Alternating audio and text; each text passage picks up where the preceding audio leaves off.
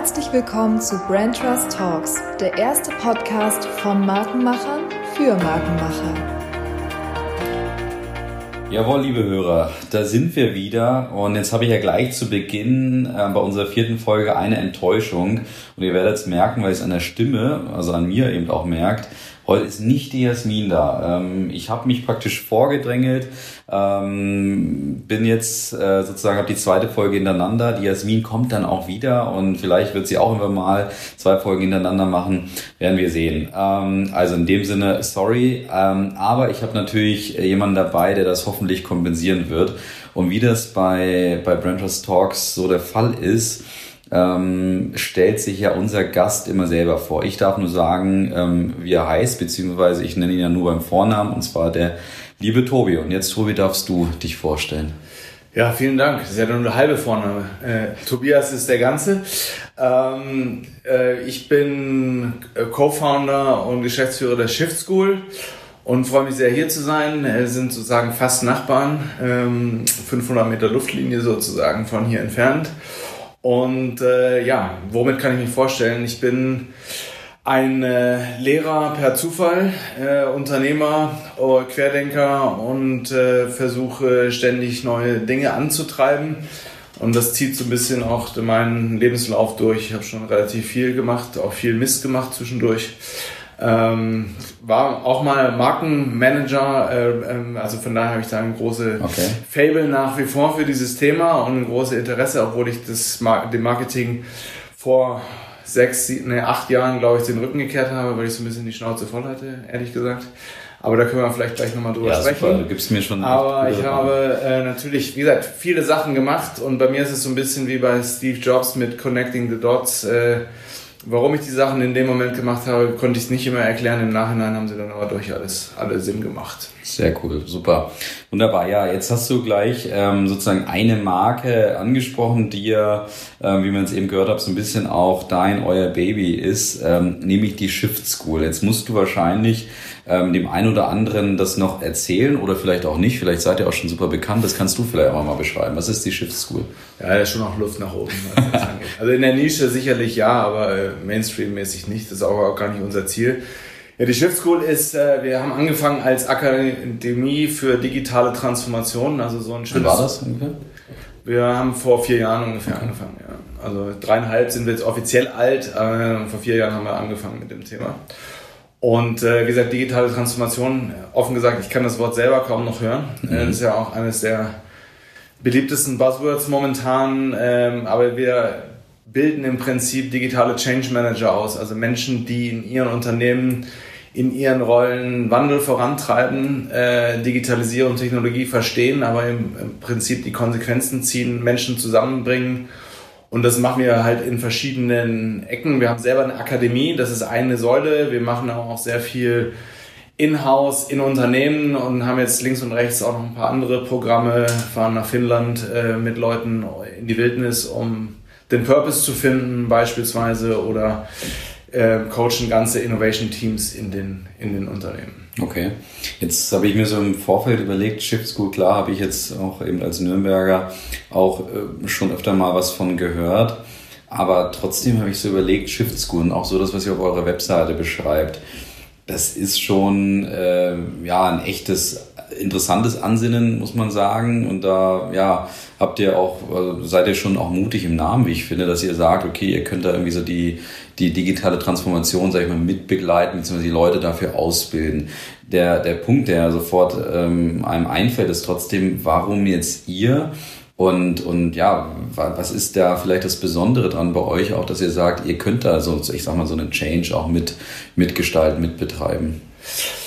Naja, also es sind zwei, zwei Teile. Was wir können, kann ich genau beschreiben, aber bei Change gehört immer zwei Seiten dazu. Mhm. Ne? Also egal, ob das jetzt ein Teilnehmer ist, der uns äh, dieses große Programm macht, das 18-Monats-Programm, oder wenn wir in Unternehmen arbeiten, kann ich natürlich als Trainer oder Facilitator immer nur meinen Teil des Spielfeldes beackern. Es gehört jemand anders dazu, der mitmacht und mitmachen will. Also das Thema Motivation äh, und, und auch Leistung äh, von nichts kommt nichts ist ein Thema, was wir sehr stark dran glauben, mhm. spielt eine Rolle. Das ist die Grundvoraussetzung. Das heißt, und da liegt vielleicht auch ein bisschen unsere Fähigkeit, dass wir Communities bauen, dass wir Atmosphären schaffen, äh, Lernumgebungen schaffen, in denen das stattfindet. Also auch so dieses Thema, fühle ich mich sicher zu öffnen und in andere Bereiche zu gehen, ist eine ganz Grundvoraussetzung. Und das ist das, was wir, glaube ich, sehr gut können diese Sachen zu designen und der Rest ist sozusagen auch als Netzwerk. Also ich habe gar nicht den Anspruch, dass ich das alles mhm. weiß und äh, baue, aber wir sind sehr, glaube ich, sehr gut darin,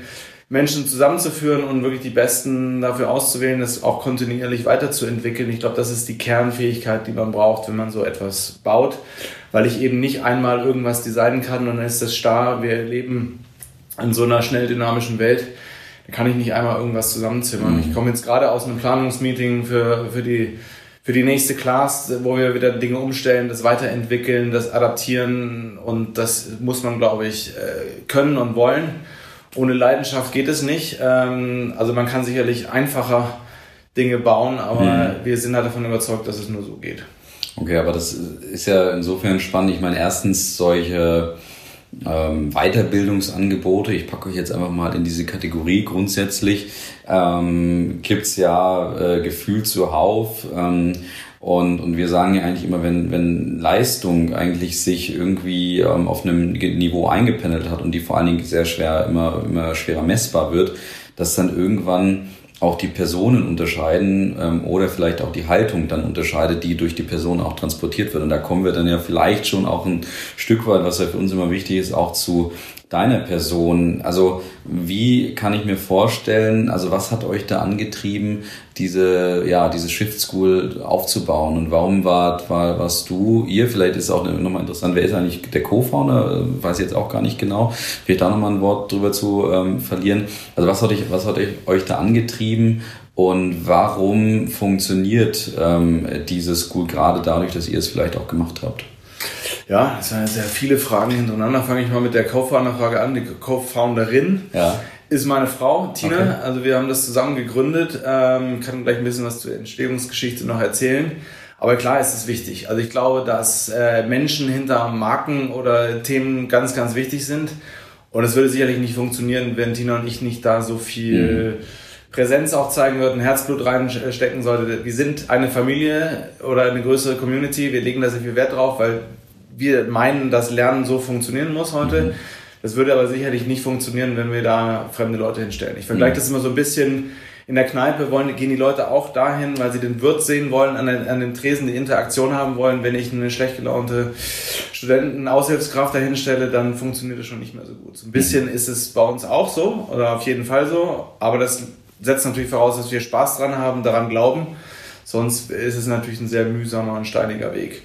Wie wir angefangen haben oder wie wir darauf gekommen sind, ähm, mehrere Gründe. Das Thema Bildung anders zu gestalten ist, glaube ich, eine Geschichte, die man erzählen kann, die uns als Eltern umgetrieben hat, die wir aber auch als Dozenten, Lehrbeauftragte in klassischen Institutionen immer wieder kritisiert haben, gesagt, wir müssen das anders machen. Das ist auch Tinas Einflugsschneise in das Thema, neben dem Thema äh, Female Leadership und Förderung Diversity und Frauen dass wir das auch sehr stark damit einfließt und meine Flugrichtung mal, ich habe ja vorhin gesagt, ich bin so, habe dem Marketing ein bisschen den Rücken gekehrt, bin dann sehr stark in die Digital-Startup-Szene geflüchtet sozusagen, habe da verschiedene Dinge gemacht, mal erfolgreich und weniger erfolgreich, auch einige Startups schon selber auf den Weg gebracht. Ähm, und immer wenn ich zurückkam aus dieser digitalen Blase, habe ich Leuten gesagt, ihr müsst das machen, das Geschäftsmodell, habt ihr das schon gesehen, das ist total spannend, da müsst ihr was verändern, sonst gibt es euch morgen nicht mehr. Also diese klassischen Fragen oder Dinge eingestellt haben und die Leute haben nie so reagiert, wie ich eigentlich reagieren wollte. Also die haben immer entweder überheblich reagiert und gesagt, äh, interessiert mich nicht, ich weiß, wir kennen mein Business, das wird immer so bleiben, oder sie haben Angst bekommen oder irgendwie reagiert, aber nie positiv, nie. Und haben dann habe ich auch festgestellt, dass so klassische Beratungsansätze da nicht funktionieren. Mhm. Und dann gesagt, wir müssen wirklich an das Denken dieser Menschen ran, wir müssen es anders vermitteln. Und das war so ein bisschen der Grundanstoß, dann wirklich über dieses Schulkonzept nachzudenken. Mhm. Also ich hatte, das habe ich vorhin gesagt, ich bin eigentlich Lehrer per Zufall. Ich hatte das nie auf dem Schirm, irgendwie eine Akademie, Schule zu bauen oder da reinzugehen. Ich habe das zwar nebenberuflich immer mal so äh, aus Spaß an der Freude gemacht aber hättest du mich gefragt, ob ich das mal Fulltime mache, mhm. garantiert nicht. Aber wir haben halt gemerkt, dass wir da wirklich langfristig auch was machen. Und das ist vielleicht auch ein Thema, das uns auch als Marke unterscheidet nach wie vor. Es gibt sehr viele Buzzword, Crashkurs, Methoden, Schulungen, Design Thinking hier und Scrum da und diese ganzen mhm. Sachen. Ich weiß aber, und das ist meine tiefste Überzeugung, dass das nicht funktioniert. Wenn ich zwei Tage Crashkurs ändere ich kein Denken, kein Mindset. Okay. Sondern es ist ein langer Prozess. Und auch Kulturwandel in Unternehmen ist ein sehr langer Prozess. Und es ist mit sehr viel Arbeit und auch mit sehr viel Pain verbunden. Und das muss ich abbilden. Und uns haben die Leute am Anfang gesagt, ihr seid bescheuert. Es wird nie funktionieren, euch kennt keiner, ihr habt keine Reputation. Warum ein langes Programm? Warum fangt ihr nicht klein und mit kurzen Sachen an? Und wir haben gesagt, das ist Bullshit, wir glauben da nicht dran wir gehen unseren Weg und äh, ja, wir haben jetzt im Nachhinein recht bekommen, aber am Anfang hat uns eigentlich niemand äh, das geglaubt äh, und ist bis heute noch so, dass viele natürlich gerne den einfachen, kurzen Weg gehen. Wir gehen den langen und schwierigen, aber wir sind überzeugt davon, dass es der einzige richtige ist. Ich habe mir jetzt parallel ähm, schon, glaube ich, fünf, sechs Fragen hier aufgeschrieben. Ich weiß nicht, ob wir überhaupt zu allen kommen werden das Spannende ist ja auch, wir müssen uns jetzt, also ich glaube, ich würde einerseits total gerne über deine Person sprechen, aber gleichzeitig auch äh, gerne über die Schiffsschool direkt. Und ich äh, ähm, glaube, das ist jetzt mal meine Hypothese, ich glaube, wir werden mit beiden sowieso immer beides auch streifen. Von daher ähm, würde ich mal noch ein bisschen auf die, auf die Shift School eingehen, weil in unserer Auftaktfolge, die der ein oder andere wahrscheinlich jetzt gehört hat, da habe ich ja auch sehr deutlich, ähm, ich sag mal auch das, das Schulsystem, beziehungsweise vor allen Dingen das äh, System an Unis auch, auch kritisiert, wo ich sage, ähm, es wird zu sehr auf ähm, einfach nur auf, den, auf die reine Stoffausbildung sozusagen äh, Wert gelegt, weniger darauf vielleicht auch die Menschen vorzubereiten äh, für gewisse Anforderungen im Job oder auch jetzt in, in unserer Welt sozusagen und dass gleichzeitig auch die falschen Anreizsysteme gesetzt werden. Also die Leute gar nicht die Möglichkeit haben, vielleicht auch über den Tellerrand zu schauen. Ähm, jetzt wäre meine erste Frage, ähm, was hat euch am System gestört, was ihr wahrgenommen habt? Und zweitens, was habt ihr dann darauf ähm, basierend bei der Shift School verändert? Gute Frage ähm, und ja, versuche jetzt mich kurz zu fassen, ja. weil das natürlich genau mein Leidenschaftsthema okay. ist ne, oder geworden ist. Ähm, also was uns gestört hat, vielleicht mal ein paar Dinge ist einmal, das hatte ich vorhin schon angeschrieben, äh, beschrieben, dass wenn wir eine schnell drehende Welt haben, dass wir eine starre Curricula haben, dass mhm. wir einmal was designen und das immer so durchgezogen wird. Also wenn man sich jetzt ein BWL-Studium oder irgendwas anguckt, das ist relativ ähnlich und gleich. Draußen passiert sehr viel und wir adaptieren es nicht. Das heißt, wir müssen eigentlich Programme haben, die darauf sehr viel schneller reagieren. Und vor allem, und das zweite ist so dieses Wissensvermittlung, One-Way-Format, vorne steht ein Professor und das andere sind die Lernenden. Ich glaube da nicht dran. Gerade wenn man mit erwachsenen Menschen zu tun hat, bringt jeder Know-how ran. Äh, also mhm. das heißt, dass wir eigentlich in einem Team lernen. Es gibt, wir haben einen Impulsgeber vorne, der Dinge leitet und antriggert, aber im Endeffekt lernen wir sehr stark voneinander im Team und jeder ist Experte in seinem Gebiet und kann Dinge mit reinbringen und berichten. Das ist so ein Thema, was wir ange, ähm, genommen haben. Und ein weiteres Thema ist so dieses ganze Thema, wie wir ähm, Leistung messen, also Noten. Äh, und mhm. unter uns gesagt, halte ich das für einen, eine große Selbstlüge, die da stattfindet, mhm. zu sagen, nur weil ich gute Noten habe, ähm, habe ich einen guten Job gemacht, auch als Lehrer oder das vermittelt oder als Schüler weil es kein Feedback gibt. Es ist eine Bestandsaufnahme eines Momentes.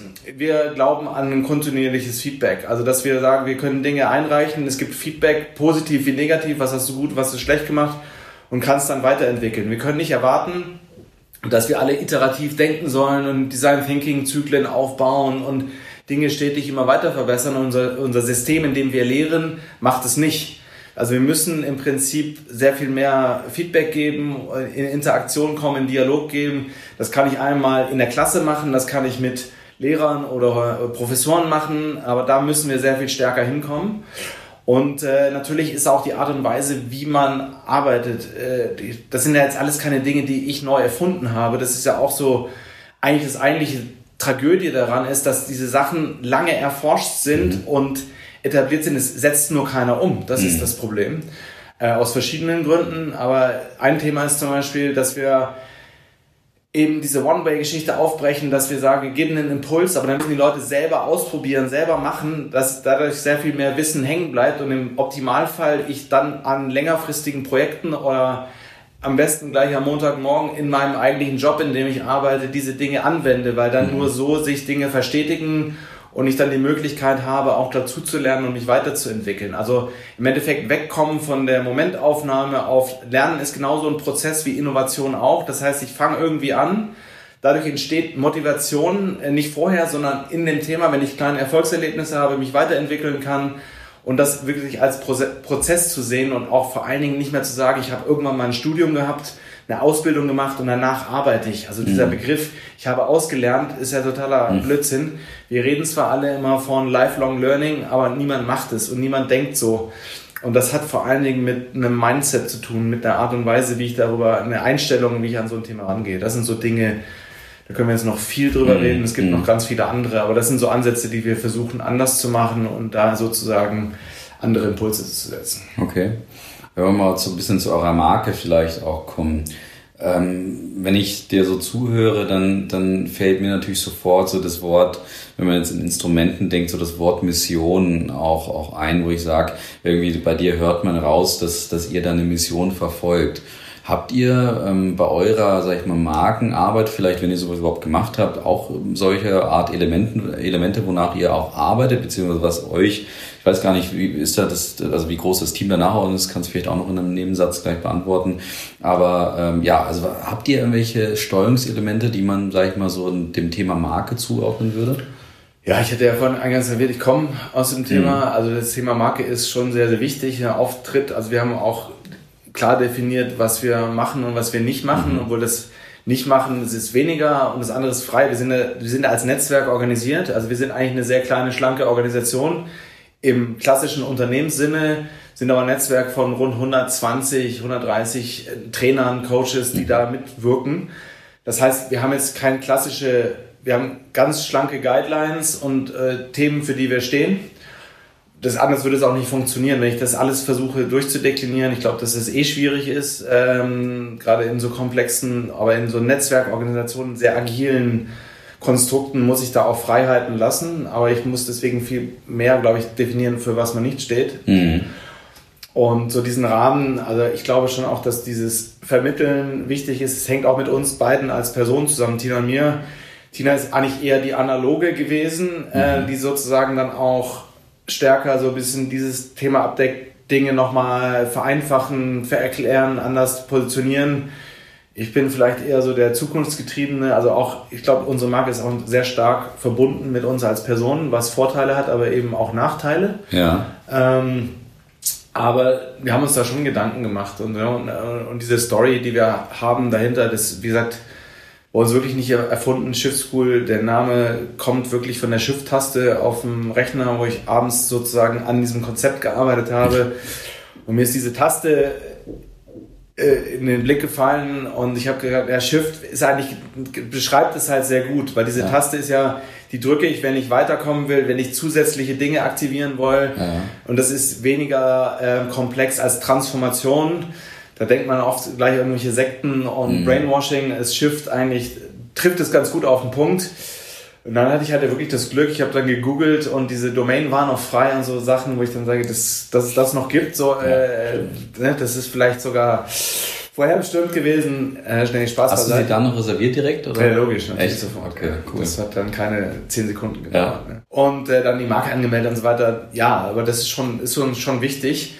Ähm, aber ich glaube, dass wir das ein bisschen anders machen. Nicht, dass wir groß, wir haben nicht viele PowerPoints, wo das drinsteht, was man macht. Brauchen wir auch nicht, weil wir ein kleiner Laden sind.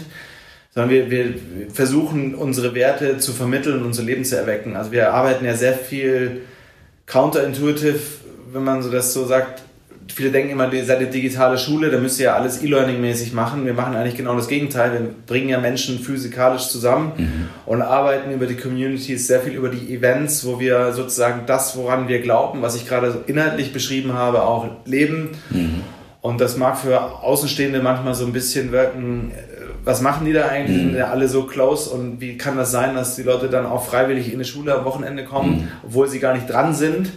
Hatten wir gerade beim Tag der offenen Tür, aber das sind halt so Dinge, die wir versuchen zu leben. Mhm. Äh, ob wir die alle immer genau definiert haben, weiß ich nicht, aber wir haben so ein paar Dinge gesagt, dafür wollen wir stehen, das, daran glauben wir und wir versuchen das an unsere Teilnehmer weiterzugeben, da sehr nah dran zu sein und so ist das, glaube ich, auch ein bisschen Mouth-to-Mouth-mäßig, dass sich das weiterentwickelt. Aber kannst du da ein bisschen was von erzählen? Also meinetwegen jetzt ja. Werte oder Mission oder ähnliches, was, was ihr da so habt? Ja, also ich glaube, das ist, also ich habe vorhin so dieses, im Englischen sagt man Psychological Safety. Ich brauche einen sicheren Raum, einen offenen mhm. Raum, um mich selbst zu hinterfragen, Fragen zu stellen, dass wir wirklich sehr viel auf dieses Thema Vertrauen äh, einzahlen. Also das ist ein ganz, ganz wichtiger Wert bei uns, zu mhm. sagen, nur wenn ich Vertrauen habe, wenn ich Verwundbarkeit sagen kann, dass ich auch meine Schwächen offen kommunizieren kann oder auch sagen kann, was ich nicht weiß, ähm, dann, dann kann ich darauf aufbauen und Neues kreieren. Äh, also wir haben ja im Prinzip fünf Haus, das sind unsere Kernwerte, ist aber auch eine Methode, die wir jetzt entwickelt haben. Vertrauen ist eine, Vielfalt ist ein anderes. Also wir glauben sehr stark an unterschiedliche Meinungen, ne? Norddeutsch Diversity. Mhm. Männer, Frauen, international unterschiedlichste Menschen zusammenzubringen, dass dann gute Dinge entstehen können. Mhm. Ähm, das nächste Thema ist Verantwortung. Das nächste V sozusagen. Also wir glauben sehr stark auch an so an dieses unternehmerische Verantwortung, mhm. Eigenverantwortung, die auch zu übernehmen, auch da die Leistung zu bringen und äh, entsprechend Leute auch zu fordern. Also dieses von nichts kommt nichts ist da auch mit drin und das dann auch dafür gerade stehen, wenn ich Dinge tue. Äh, Norddeutsch sagt man dann Ownership, also dass ich wirklich ne, da gerade stehe und nicht sage, Wetter war heute so schlecht, deswegen war das Interview blöd. Äh, das ist ein Wert, den wir sehr stark treiben. Äh, der nächste ist Verhalten. Also dieses mhm. Thema Vorbild ist in dieser Transformation auch ganz wichtig, zu sagen, selber rauszugehen, nach vorne zu gehen, die Komfortzone selber zu verlassen, Dinge zu hinterfragen. Und das letzte V ist das Thema Vision, also dass wir wirklich auch stark in die Zukunft denken und dass wir auch in diesem Transformationsprozess brauchen. Also das heißt, wir haben eigentlich unsere Werte, als Firma sehr stark mit unserem Produkt verknüpft, mhm. wenn man das so sagen kann. Okay. Also du hast ganz schön beschrieben, dass, dass ihr ähm, Leute zusammenzieht, ähm, die extrem viel Leistung erbringen müssen, sozusagen vor Ort. Ähm, wie kann ich mir das vorstellen? Wie kommen die auf euch? Also es ist wirklich viel Mouth to Mouth. Macht ihr normale Werbung inzwischen schon? Ähm, und, und wie stellt ihr sicher, dass ihr die richtigen bekommt? Gute Frage. Äh, Klassische Werbung machen wir eigentlich nicht. Also wir machen klar so ein paar LinkedIn-Ads und, und Facebook, aber wir bewerben eigentlich immer nur Veranstaltungen von uns. Und es ist wirklich so, dass wir glauben, wenn wir ein gutes Produkt, eine gute Leistung abliefern, die Leute da abholen und sehr individuell mhm. betreuen, da einen hohen Aufwand machen, dann reden die auch weiter. Das ist schon auch Teil des Konzeptes. Äh, und wir binden natürlich unsere Leute auch mit ein, die natürlich dann auch wieder äh, Teile machen und das wieder weitertragen, diese, ihre Inhalte nach außen stellen. Das hat einmal didaktische Gründe, aber hat natürlich auch einen, einen Marketing-Effekt für uns. Also das versuchen immer zwei Fliegen mit einer Klappe zu schlagen an der Stelle, wobei immer ne, das, was für die Teilnehmer äh, steht immer im Vordergrund. Das andere ist ein netter Nebeneffekt. Aber ähm, das ist so ein bisschen das Thema, was wir antriggern, also immer über den Event, über die Community zu kommen und dann das auch weiterzutragen.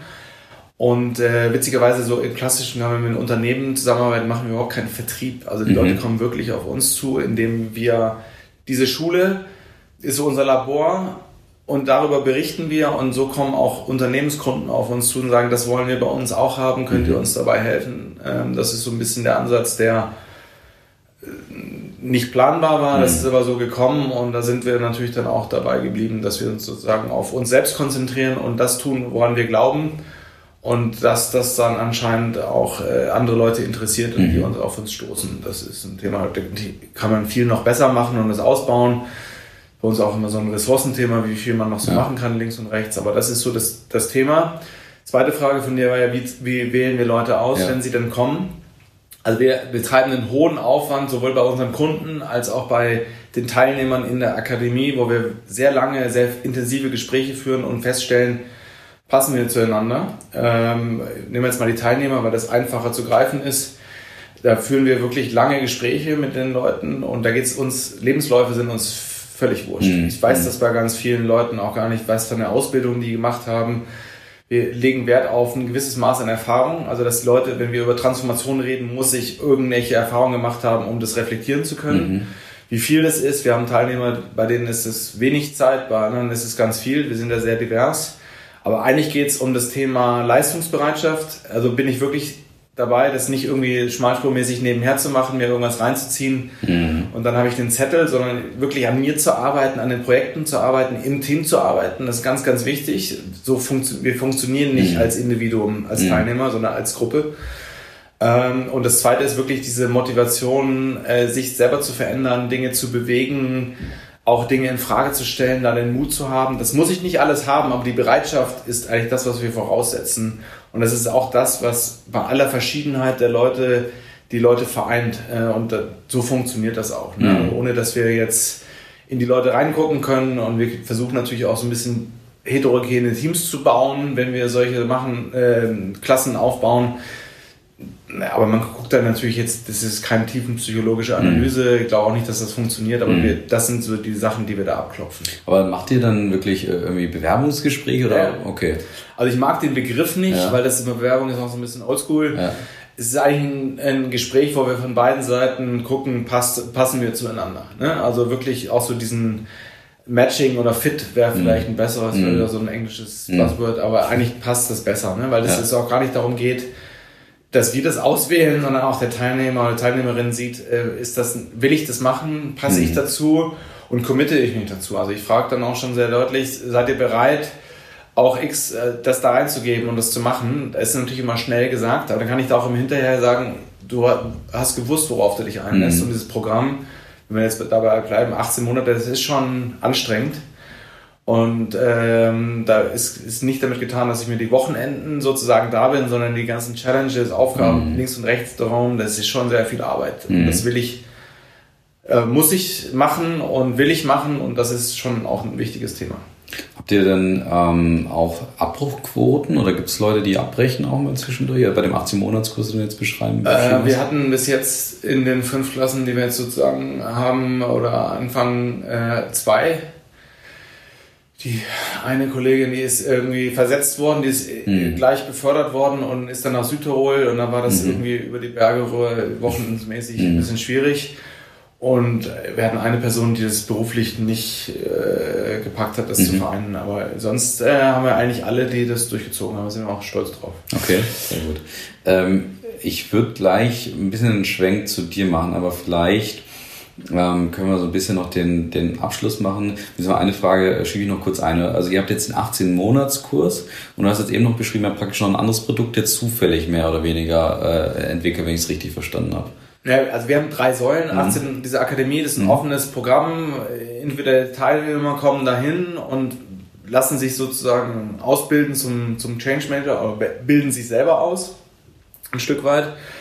Ähm, das ist das Programm. Dann haben wir sehr viele customized Inhouse-Programme. Das fängt an von einer Keynote mhm. über Strategie-Workshops mit Führungskräften bis hin zu eigenen kleinen äh, Curricula, also Mini-Shift-Schools, die wir in-house in Unternehmen okay. designen. Für große DAX-Unternehmen, mhm. kleinere Sachen. Und da haben wir halt auch sehr viel gelernt ähm, und haben gesagt, wir haben in ganz, ganz vielen Unternehmen Initiativen zu diesem Transformationsthema. Ne, die einen nennen es Digital Heroes, die nächsten nennen es Collaboration Experts oder Innovation Coaches oder wie auch immer. Also eine Gruppe von Leuten, die jetzt irgendwas verändern sollen. Und in vielen Bereichen wirklich sehr planlos macht mal, mhm. ihr werdet irgendwie zusammengewürfelt und ihr müsst jetzt irgendetwas tun.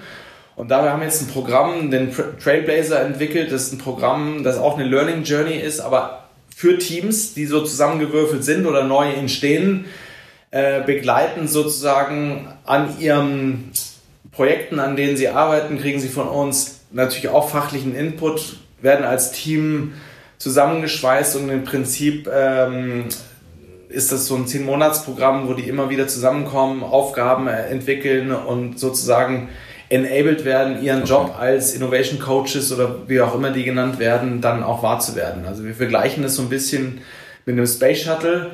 Viele der Initiativen in Unternehmen werden irgendwie gelauncht mit viel Geld und äh, E-Learning hier und da. Und die werden irgendwann, wird das Shuttle nach oben geschossen, aber die Schwerkraft der Unternehmenskultur zieht es mhm. irgendwann wieder und irgendwann gibt es die nicht mhm. mehr oder die werden gefressen. Ja. Und wir betrachten dieses Programm so ein bisschen als Trägerrakete, um die Leute in den Orbit zu schießen, dass sie zwar mit dem Unternehmen agieren, aber in einem sicheren Abstand, in einer gewissen Sicherheit ihre Dinge auch mal vorantreiben können, Dinge in Frage stellen können Und das, dafür ist dieses Programm da. Mhm. Aber das ist aus einem Learning entstanden, wo wir gesagt haben, das passiert in vielen Firmen. Da läuft viel, viele Initiativen, viele scheitern. Und was können wir tun, damit das in Zukunft nicht mehr passiert?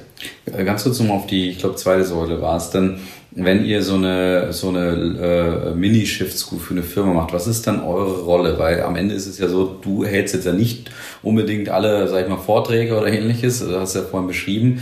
Ähm, sucht ihr dann praktisch, macht, also schneidet ihr das äh, zurecht und, und ähm, holt dann auch die Experten zusammen oder wie kann ich mir das vorstellen?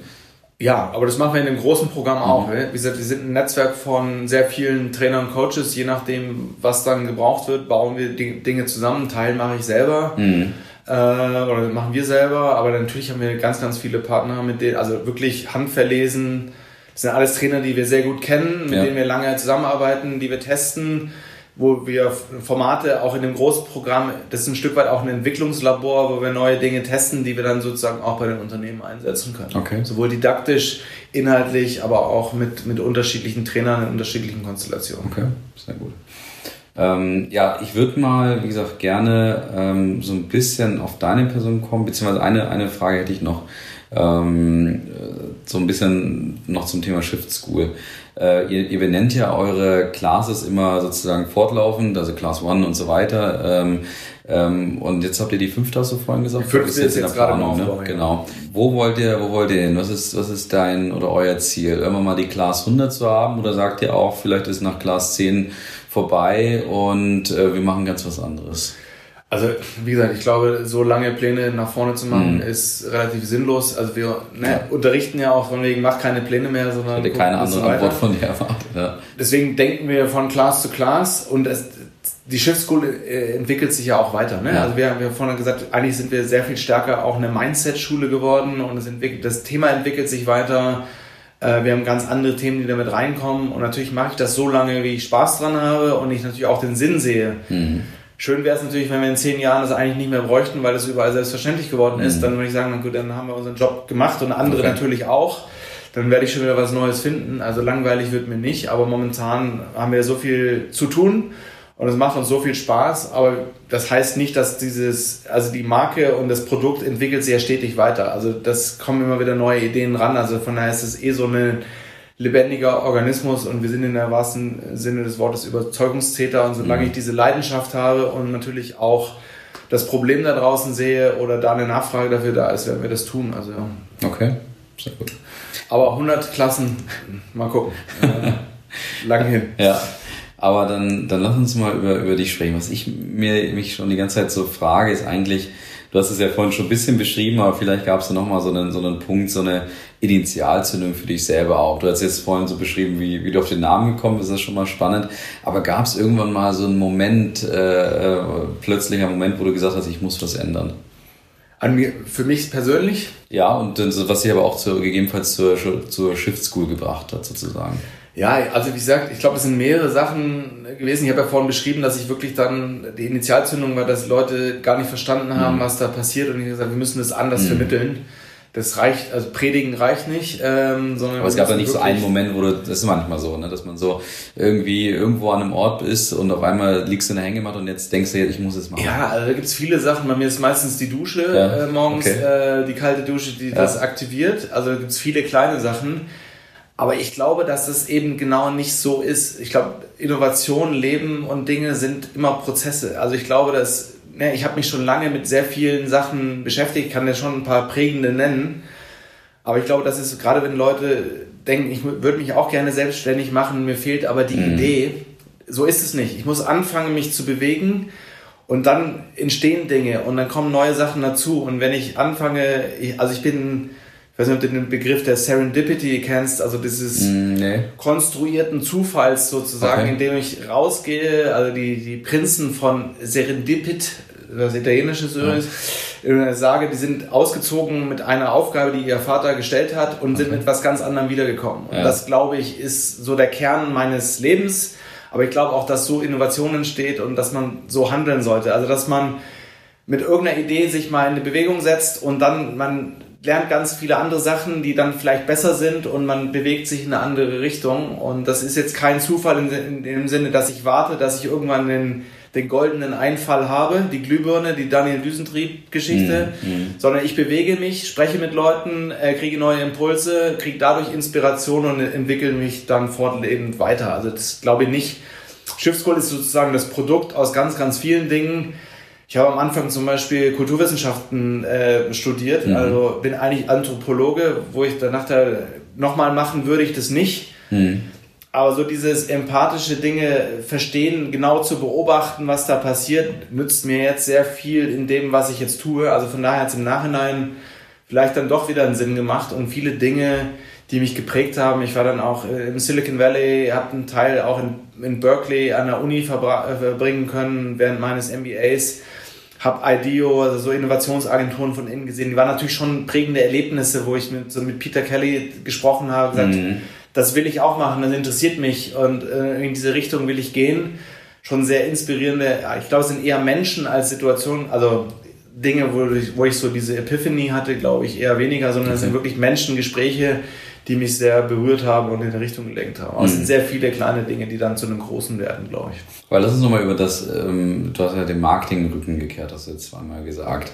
Äh, wie können wir uns das vorstellen damals? Wie war das und, und von wo bist du überhaupt gegangen? Und was war da vielleicht trotzdem auch so der, der Prozess, ja. der dahin geführt hat? Also, wie gesagt, ich habe zwei Sachen dazu. Wie gesagt, ich habe ja eigentlich Kulturwissenschaft studiert, weil ich ja aus ne, wusste ich auch nicht genau, das hat mich so ein bisschen interessiert, war auch ein bisschen enttäuscht, wollte dann aber eigentlich in diesen Kulturbereich gehen. Das war so damals nach der ersten Dotcom-Blase, gab es dann aber auch kein Geld und irgendwie mhm. Krise und dann bin ich in das Thema Kommunikation reingeschlittert und habe dann angefangen und habe dann wirklich in allen Markenbereichen, also ich habe Marke gemacht, ich habe Produktmanagement gemacht, mhm. ich habe Marktforschung gemacht, PR gemacht, ich habe da so in diesem ganzen Bereich sehr viel gemacht, äh, in verschiedenen sage immer scherzhaft, vom, vom Bier über Hundefutter bis zur Politik habe ich viele Sachen gesehen. Okay, okay. Und mir hat irgendwann der Sinn gefehlt, so ein bisschen, dass sehr viele ja. Sachen sehr sinnentleert ist und dass wir immer sehr viel Show gemacht haben, dass wir, ähm, ich glaube, da ist sehr viel Gutes drin, dass Marke auch sehr viel Gutes bewirken kann und aber viel gerade in dieser Kommunikation immer noch gemacht, weil es schon immer so gemacht wurde, es nicht hinterfragt wurde, diese alte Weisheit, ne, 50 Prozent mhm. meiner Aktivitäten sind für die Katze, ich weiß noch nicht welche, ja. ist nach wie vor so, obwohl ja. wir viel messen können und es ist sehr viel Selbstbetrug gewesen und ich bin schon irgendwo Idealist und ich muss ja. an Dinge glauben. Wir haben ja eh gerade so eine Purpose-Renaissance. Ich glaube, dass Marke da eine große Rolle spielen kann und das auch sehr wichtig sein kann. Aber bei ganz vielen Dingen war es mir halt zu sagen, ob ich jetzt links oder rechts das Hundefutter mache oder das andere, ist mir eigentlich wurscht, weil die mhm. Produkte eh vergleichbar sind und da was zu machen und so ein bisschen nur was zu machen, um Leuten was aufzuschwatzen, was ja so ein bisschen der Vorwurf auch in verschiedenen Dingen ist, das hat mich so ein bisschen weggetrieben davon. Meine Liebe zur Marke ist geblieben mhm. äh, und zu guten Marken, zu guten Design, Auftritten, Glaubwürdigkeit, dass da viel ist, aber jetzt kann ich das halt so bauen, wie ich das möchte und eben nicht in so einem klassischen Kommunikationssetting, was mhm. da passiert. Aber war eine gute Zeit, ich habe es nicht, nicht bereut, viel gelernt, aber war, die Zeit war einfach dann irgendwann vorbei, auch neue Sachen auszuprobieren und äh, okay. sich breiter aufzustellen. Das hast mir natürlich die Bühne perfekt bereitet für einige unserer Ritualfragen. Ähm, ich würde nur einen Einschub vorne machen. Wie würdest du denn Marke jetzt definieren mit all dem Wissen und auch deiner Perspektive, die du jetzt einnimmst? Also, ich meine, so ganz abstrakt würde ich sagen, ich muss, wie gesagt, klar definieren, für was ich stehe mhm. und ich habe vorhin ja gesagt, fast ist wichtiger auch für was ich nicht stehe. Okay. Also Marke ist ja letztendlich eine Entscheidung auch ähm, und eine Entscheidung kommt immer damit, auch in einer klaren Entscheidung zu sagen, was bin ich nicht. Mhm. Und ich glaube, dass das oft viel wichtiger ist, als zu sagen, das mit so lernen, wir sind immer da und vor allen Dingen Marke muss auch anders sein und, und sich differenzieren, das ist ja klar und das schaffe ich aber eben nur, wenn ich auch Entscheidungen treffe und eben klar Position beziehe. Ich glaube, das ist mhm. gerade in der heutigen Zeit enorm wichtig. Ich glaube auch, dass Marken Meinungen haben können, dass Unternehmen auch, auch politische Meinungen mhm. haben können und sich positionieren können. Und eben nicht so dieses, wir machen es allen recht und wir sind für alle da und so weich und unsere Kunden haben wir natürlich lieb das ist mir zu wenig. Und ich glaube, dass da eine große Chance drin liegt, die mhm. aber viele eben nicht nutzen. Ich glaube, das ist aber eigentlich das Entscheidende, worum es mit Marke, dass ich, ich meine, ich bin Architektenkind, ich habe schon auch ein großes Faible für Design und Klarheit. Mhm. Aber das kann, ich, ich glaube, es gibt auch gute Marken, die das vielleicht gar nicht so sehr in die Richtung machen und für was stehen. Aber mhm. im Endeffekt ist es, glaube ich, das, dieses Entscheidung treffen, klar Position zu beziehen, eine Meinung zu haben. Das ist für mich eine Marke. Aber dann passt ja die nächste Frage perfekt, nämlich, was ist denn deine Lieblingsmarke und warum? Also hast du eine und wenn ja, warum? Ja, jetzt kann ich natürlich sagen, meine eigene ist natürlich, ja, aber zu cheesy, obwohl ich das schon ja. auch spannend finde, weil ich da wirklich auch drüber also nachdenke du, oder arbeite. Du als eigene Marke oder die Schiffschool? Die Schiffschool. Okay, äh, okay. Ich selber, ja gut, wir, wir bringen unseren Teilnehmern auch dieses Marke-Ich-Thema natürlich bei, sich selber zu positionieren. Das macht auch eine Menge Spaß. Ich glaube, dass es auch wichtig ist, wenn ich Dinge verändern will und verkaufen will, muss ich mich selbst auch positionieren, um meine Ideen nach vorne zu bringen. Aber jetzt mal weg von dem Thema, meine Lieblingsmarke, puh, äh, ist echt schwierig. Ich glaube, in vielen sind mir Marken echt wurscht. Ähm, jetzt muss ich mal nachdenken. Äh, eine Marke, die ich irgendwie echt spannend finde oder die ich äh, nach vorne treibe. Ähm,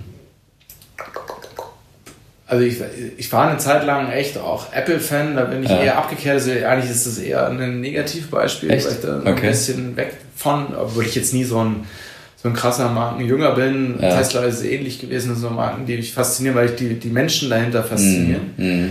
Also das sind, glaube ich, dann eher Dinge, ähm, keine Ahnung, ich nenne jetzt einfach mal so ein paar Sachen, die ich spannend ja, finde. Also ja. Groß zum Beispiel als mal, also diese, ja. diese ähm, das ist zum Beispiel, ich kaufe meine ganzen Klamotten bei einem. Ich, Klamotten interessieren mich nicht großartig, aber da gehe ich hin. Die haben mich verstanden, fühle ich mich aufgehoben. Ich mhm. mag die Art und Weise, wie die diese Sachen darstellen. Ich kaufe alles online, nur meine Klamotten offline. Der Laden ist gut designt, die Klamotten passen sind, die haben ja. verstanden, wie ich einkaufen will und so. Das ist eine Marke, die ich die jetzt spontan einfällt, wo ich sage, ja, die, die finde okay. ich gut. Okay. Ähm, oder, und vor allen Dingen ist es eine Marke, die mit dem Understatement arbeitet und im Prinzip äh, über, über das Design kommt, aber nirgendwo steht der Markenname drauf, was mhm. ja bei Klamotten herzlich selten der Fall ist. Ja. Ähm, und das finde ich auch sympathisch. Also ich habe so vom geistigen Auge, aber so, ich bin noch nie über die Produkte richtig gestolpert. Sind die in Nürnberg auch irgendwo? Ja, ja klar, die sind ne? da ähm, bei einem, äh, in der Fußgänger gar nicht so weit weg hier. Okay, muss ich nochmal. Also, gehört zu H&M ja. dazu, ähm, okay. ist also das Avantgarde. H&M, hm. ah, ja. ein bisschen hoch, äh, hochwertiger, kann ich dir sehr empfehlen. Ja. okay. Sehr gut. Ähm, jetzt muss ich natürlich als alter Apple-Jünger äh, fragen, was dich jetzt an Apple stört. Also ja, also wie gesagt, das ist so ein bisschen, na, ich glaube, ich habe schon immer noch Leidenschaft für das ja. Thema, sonst wird mich, wäre es mir egal. Ich glaube, wenn man äh, das reibt, also es sind so kleine Sachen, so Entscheidungen, also gerade so das neue MacBook zum Beispiel, mhm. so viele Sachen, es ist nicht mehr so sauber. Ich glaube, dass, dass so Sachen abstürzen, dass das irgendwie nicht mehr so sauber funktioniert mit Beamern. Ich mhm. bin ja viel am präsentieren, dass da Sachen, die haben früher einfach mhm. reibungslos funktioniert. Dieses Plug and Play funktioniert nicht mehr so. Okay. Ich glaube, dass intern wahrscheinlich auch ein bisschen mehr gespart wird oder geguckt mhm. wird. Auch so Kleinigkeiten, dass es jetzt keinen leuchtenden Apfel mehr gibt, das sind so Details, die mir okay. wichtig sind. Also da kann man lange sagen, das ist Blödsinn. Ja. Oder dieser magnetische Stecker an so einem mhm. MacBook. Mhm. Früher, und das sind pragmatische Gründe, früher dieser Stecker, wenn ich da jetzt drüber stolpe, dann ist mein Mac mhm. MacBook am Boden. Früher konnte ich das rausziehen. Das sind so Kleinigkeiten, diese Sinn für Detail, dieses mhm schwieriger Job auch sehen, das ist so ein bisschen verloren gegangen mhm. und das ist so ein bisschen das Thema, wo ich sage, boah, auch so ein bisschen diesen Idealismus verloren, auch Luxushandys zu verkaufen, designte Geschichten, das passt nicht dazu. Ähm, okay. Das sind so ein paar Sachen, wo ich ein bisschen... Gut, aber das ist ja immer eine Kritik aus der Markenrichtung heraus, weil du ja sagst eigentlich, die Marke stand für etwas oder steht für etwas Bestimmtes und hat jetzt angefangen, vielleicht auf Kosten, entweder auch wirklich aufgrund von Kosten, zu sagen, wir, ähm, wir verändern uns ähm, oder ja, weil man einfach bestimmte Prinzipien verlässt. Genau, aber das kann sich auch wieder ändern. Ich glaube auch schon, dass da Bewusstsein da ist. Also, dass jetzt iTunes eingestampft mhm. wird, ähm, finde ich ja einen sehr mutigen Schritt. Mhm. Weil es ja kann, iTunes ist auch eine der schlechtesten Produkte von Apple jemals mhm. gewesen. Also keine Usability, also die Soft Usability ja. fand ich schon immer schlecht. Stimmt. Mhm. Und diesen Konsequenz zu ziehen, obwohl das eigentlich so einer der Erfolgsgaranten trotzdem mhm. war, ist ja, zeichnet Apple dann wieder aus für einen gewissen Mut, auch neue Wege zu gehen. Ich bin gespannt. Okay. Also ich bin, äh, kritischer Beobachter, ja. aber noch nicht abgewendet. Cool, sehr gut. Jetzt habe ich, ähm, jetzt habe ich einfach mal die äh, Aufmerksamkeit auf Apple ähm, nochmal gelegt.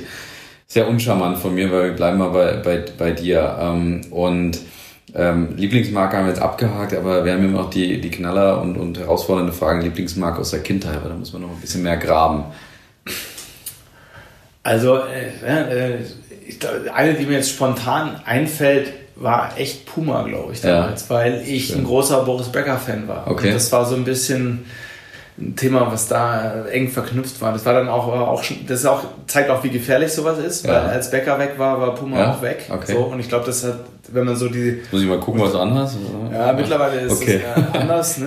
Ähm, aber zeigt halt, dass das sehr, ich glaube, ne, so diesen Aufstieg und wenn man sich die Historie von Puma anguckt, kann man das auch so ein bisschen vergleichen. Also da liegt auch eine große Gefahr drin, aber das war sicherlich eine Marke. Also ich glaube, meine Eltern haben immer diesen Kampf geführt, so gegen Marken, mhm. dass ich jetzt auch wieder so sehe, ne, also diesen. Markenfetischismus sehe ich jetzt bei meinen Kindern, wo ich dann sage, ist das alles, was wichtig ist und so, ne, dass da irgendeine Marke draufsteht. Deswegen hatte ich, glaube ich, gar nicht so viele Marken drumherum. Aus Autos habe ich mir bis heute noch nie irgendeinen Kopf gemacht, deswegen war da das Markenthema nie so stark, deswegen ist Puma, glaube ich, ein Thema, was, was mir so in den Kopf springt. Mhm. Okay. Ansonsten habe ich, glaube ich, gar nicht so viele Dinge. Ne? So.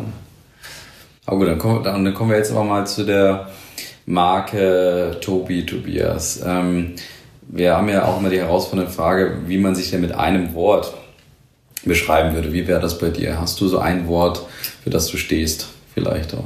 Ja, also ich ne, also das taucht immer wieder auf. Also für mich wäre das Lernen, glaube ich, oder mhm. Lernfähigkeit oder so. Mhm. Auch die Freude am Lernen, gut, das sind jetzt mhm. mehrere Wörter schon.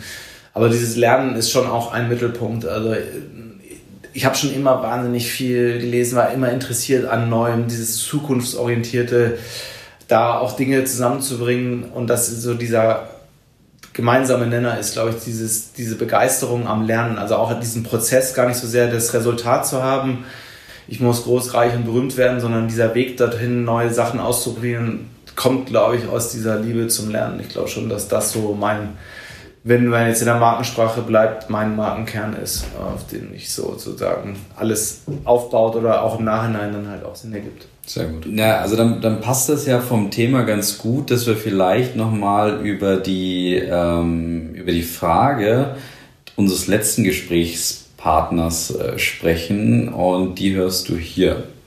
Wenn du eine Marke wärst, welche wärst du? Klassische Frage, der, der früher in so schlechten Markenworkshops hat man da Stimmt. Welches, welches Unternehmen, wenn ein Tier wärst und ja. so weiter. Ja, oder Psychologie-Tests, ne? Können wir auch noch machen mit der Tiergeschichte. Also.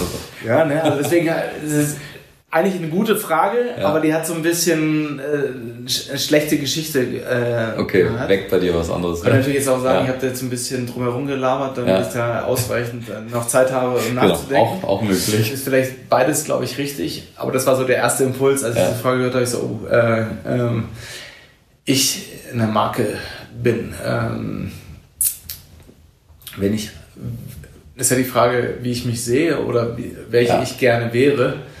Ähm, beides möglich, eigentlich. Es wird unterschiedliche Perspektiven sogar. Na, also wie gesagt, ich habe ja gesagt, für mich sind Marken oder große Marken, groß ist vielleicht eine Ausnahme, aber eigentlich immer mit, äh, mit Personen verbunden, ja. mit denen ich mich identifiziere. Ich glaube, ich, Vorbild ist so ein schlechtes Wort, deswegen war Apple für mich Steve Jobs als, als Typ schon auch spannend, aber auch ein Riesenarschloch war sicherlich mhm. zwischendurch. Aber war Apple sicherlich irgendwie spannend. So dieses Andersdenken-Logo, mit dem konnte ich mich schon sehr gut identifizieren. Als mhm. wir schon bei Apple waren, sind das so Dinge, die schon eine, eine, Rolle spielen. So ein bisschen. Ich bin schon auch jemand, der, ich habe ja lange gebraucht, um festzustellen, dass ich eigentlich Unternehmer bin und mhm. auch so mit Autoritäten mein Problem habe, so ja. in so Corporate Settings mit, das wird gemacht, weil ich dein Chef bin oder weil schon immer so gemacht wurde, hatte ich schon immer eine Schwierigkeit, ich hatte schon so ein bisschen dieses Status Quo Challenger Rebel Geschichte. Deswegen sind mir so Marken, die in die Richtung gehen, natürlich irgendwie sehr nahe, die so ein bisschen das, diese Andersartigkeit transportieren und äh, zu denen habe ich wahrscheinlich eine größere Nähe als okay. zu anderen. Bist du dir dann auch, wenn du jetzt schon was von Apple ein bisschen kritisiert, bist du dir dann auch mal irgendwo, ähm, also hast du mal auch deine eigene Marke oder deine eigenen Prinzipien gebrochen irgendwann? Also im Berufsleben im weitesten Sinne? Ja, also ich glaube, ne, also ich weiß nicht, Prinzipien gebrochen, wo man einfach mal rausgeht. Also ähm, oder beziehungsweise nochmal nachgefragt, meinst du, wo ich Fehler gemacht habe? Eher negativ gemeint. Ja. Ne? Also klar, du bist ja eigentlich, eigentlich an sich schon ein gewisser Regelbrecher, aber ähm, warst du etwas, wo du den Eindruck hast, es war eigentlich nicht äh, Tobi-mäßig, wie ich da reagiert ja, habe? Also oft, ne? Ich habe, wie gesagt, ich habe gesagt, ich habe ja auch lange in großen Organisationen mhm. gearbeitet, was mir jetzt natürlich bei diesem ganzen Transformationsthema sehr hilft, weil ich die andere Seite gut kenne äh, oder beide Seiten gut kenne. Das ist, glaube ich, sehr wichtig in dem Job, den ich habe. Aber die größte Sache, oder wenn ich sage, die ich falsch gemacht habe, sind jetzt gar nicht die Fehler, irgendwelche Startups gegen die Wand gefahren habe oder Fehler gemacht habe, sondern oft ist es einfach zu sagen, dass ich zu lange nicht gehandelt habe, dass ich eben nicht ausgesprochen habe, was ich gedacht habe, ähm, beziehungsweise mich dann wieder äh, gefügt habe und auch echt lange gemeint habe, ich muss das jetzt so durchziehen und dabei bleiben, anstatt dann auch mal die Konsequenzen zu ziehen. Ich glaube, das ist so eine, eine größten Learnings oder Fehler, wo ich sage, das äh, hätte, ich, hätte man vielleicht anders machen können. Okay, dann Neben haben, tausenden anderen von ja, Fehlern, die ich auch gemacht habe. Da wären wir dann wahrscheinlich schön bei unserer anderen Ritualfrage, nämlich was würdest du denn deinem jüngeren Ich mit auf den Weg geben? Lass Corporate direkt sein oder? Ja, weiß ich, nee, weiß ich ja nicht. Gut, wenn meinem jüngeren Ich würde ich das schon sagen, aber ja. ich würde jetzt grundsätzlich nicht Leuten sagen, lasst es sein oder ja. ihr müsst alle Startups gründen. Ich glaube, da ist auch nicht jeder für berufen für ja. das Thema oder es gibt auch gute Gründe, das anders zu machen. Aber ich würde mir also oder meinen Kindern, genau, das ist ja genau das Gleiche mhm. eigentlich, die Frage, probiert aus und seid mutig sozusagen, lasst euch da nicht von außen beirren, nur weil jemand sagt, ihr sollt das machen, sondern findet euren eigenen Weg, experimentiert viel. Also dieses Thema Mut. Und das sind ja auch so Dinge, die wir ja an der Shift School, ich habe ja eine Schule gebaut, die, auf die ich selber gerne gegangen wäre. Das ist wirklich so. Und ich lerne da ja auch selber noch dazu. Und das, diese Inhalte lernen wir da ja. Und das würde ich, glaube ich, jedem, jedem mit auf den Weg geben. Meinem jüngeren Ich oder allen anderen jüngeren Ichs oder auch älteren Ichs mhm. oder anderen Leuten. Ich glaube, dieses, den Mut zu haben, wirklich das zu finden, was man will und dann aber auch konsequent den Weg zu gehen und nicht immer, um mit Lothar Matthäus zu sprechen, mhm. wäre, wäre Fahrrad. ja, okay. Sehr gut. Ähm ja, eigentlich noch, noch zwei Fragen. Äh, die eine, damit, also wenn schon Jasmin hier nicht spricht oder die nicht mit dir spricht, dann vielleicht ein Hauch von Jasmin. Jetzt hast du ähm, vorhin gesagt, also erstens, du mit deiner Frau, ihr betreibt, ihr macht die Marke Shift School oder ihr, ihr führt die Shift School eigentlich. Ähm, jetzt hast du vorhin kurz über deine Kinder auch gesprochen. Also ich habe jetzt verstanden, es sind mehrere auf jeden Fall. Vielleicht können wir da nochmal ein Schwänkchen machen und dann, wie gesagt, jetzt damit Jasmin in der Folge auch drin ist. Wie, wie kriegt ihr das unter einem einen Hut? Ähm, ihr beide seid äh, ähm, mit der Shift School, glaube ich, ganz gut auch ausgelastet. Trotzdem Kinder, Familie, das ist so die Klassikerfrage. Ich, mich interessiert es dann doch ein bisschen. Ja, ist auch äh, eine spannende Frage und es hört sich ja auch immer ganz toll an, ne? wie äh, ein Ehepaar macht immer äh, Dinge gemeinsam, wir sind auch viel unterwegs und ne, so moderne Familie und mhm. so weiter, aber es ist schon viel Arbeit, es ist viel Organisation und es ist viel von Woche zu Woche, von Tag zu Tag organisiert. Äh, wir haben der einen Seite natürlich die Freiheit, Unternehmer zu sein, das mhm. heißt, wir können uns das so einteilen, wie wir das für richtig halten. Ähm, ehrlich sagen, ganz ohne Unterstützung geht das natürlich mhm. nicht. Also mhm. wir haben eine Nanny, wir haben Gott sei Dank meine Schwiegereltern, die sehr viel äh, unterstützen und wir haben auch Kinder, gut, die sind jetzt mittlerweile, können sie können ja nicht raus, ne? Ja. Familie kann man sich ja nicht aussuchen. Ja. Wahrscheinlich würden sie später auch sagen, wenn ihr äh, im Finanzamt gearbeitet hättet und jeden Tag um fünf äh, ja. zu Hause wärt, pünktlich wäre das besser. Das weiß ich nicht, das müssen wir meine Kinder fragen. Also es ist viel Organisation, sehr viel Flexibilität, aber ich glaube, das sind so diese Sachen, die wir von, vom Typen auch mitbringen. Das muss man wollen, hat auch viele Nachteile und es ist immer, immer ein Trade-off. Immer, ja. ne, dafür kann ich dann vielleicht andere Dinge nicht so machen, aber wir, ja, irgendwie kriegen wir es dann halt hin. Ne?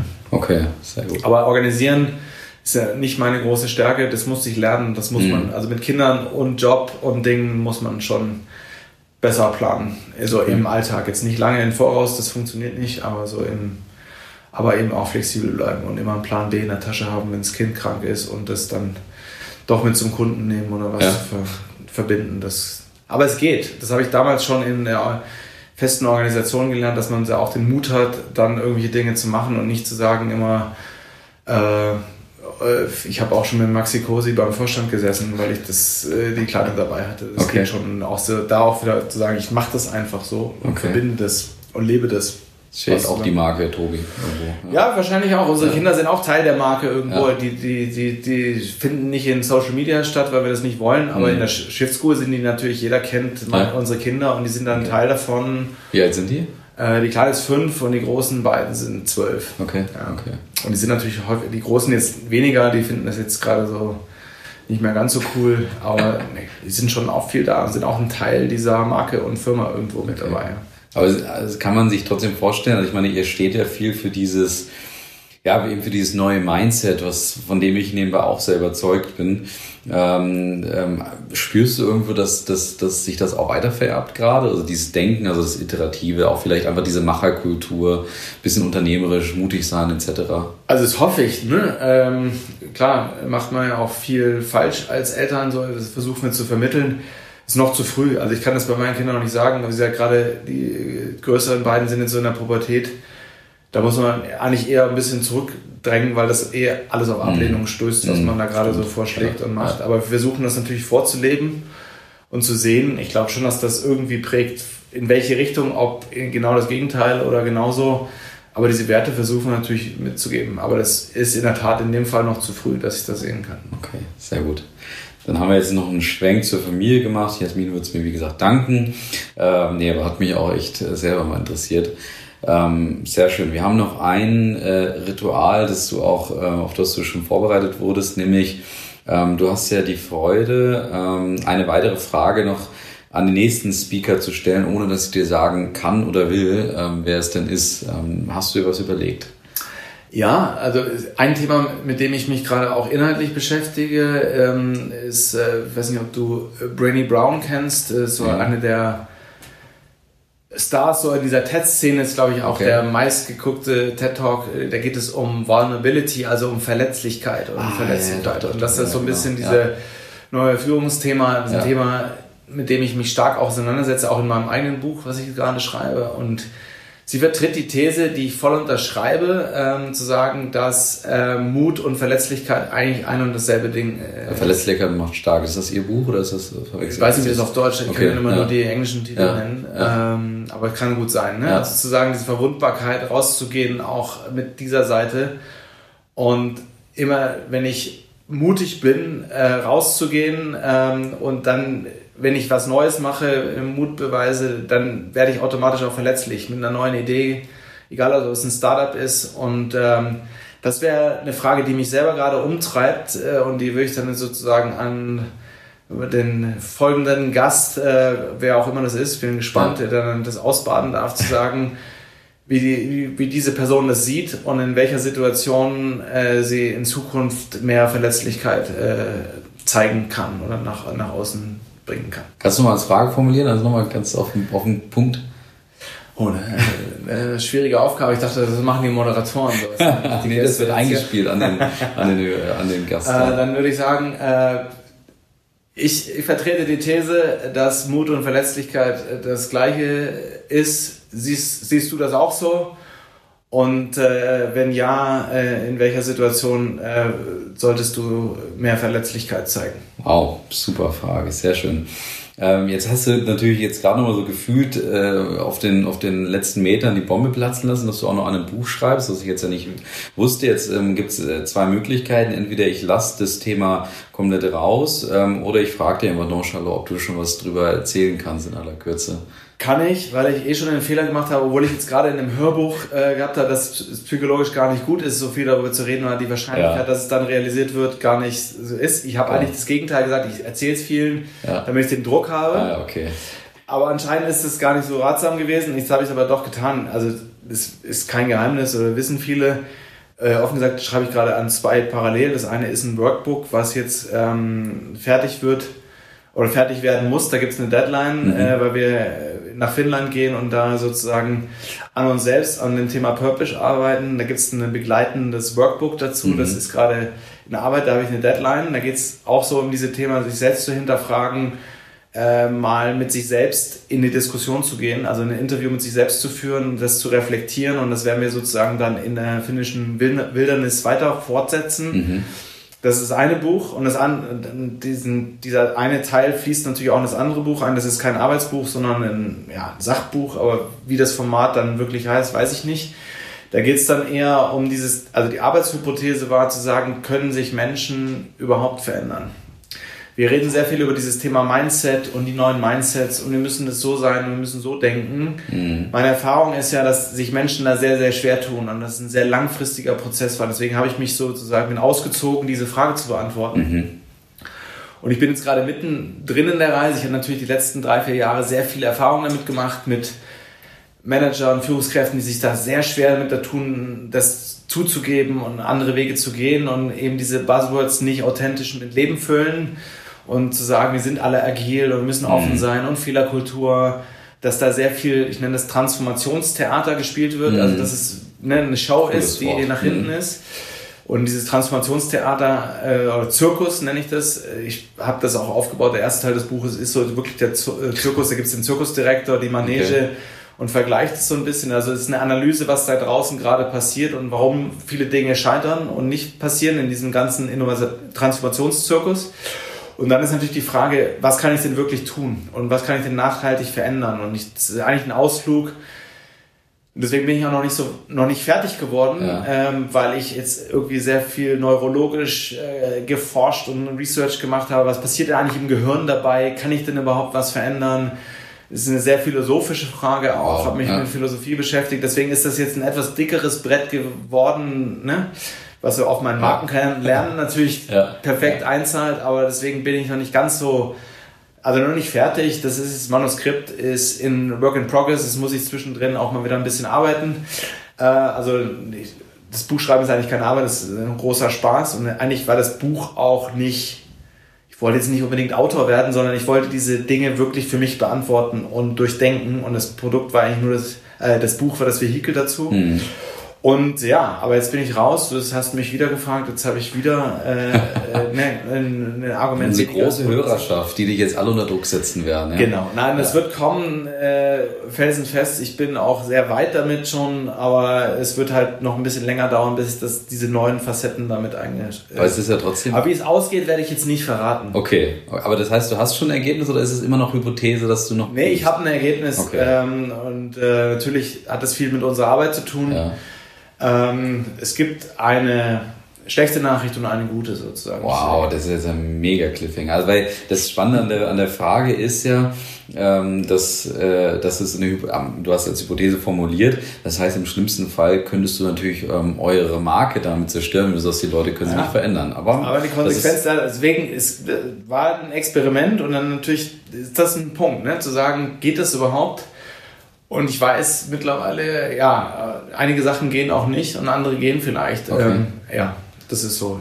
Du hast vom Cliffhanger gesprochen. Behalten wir den bei, super, okay.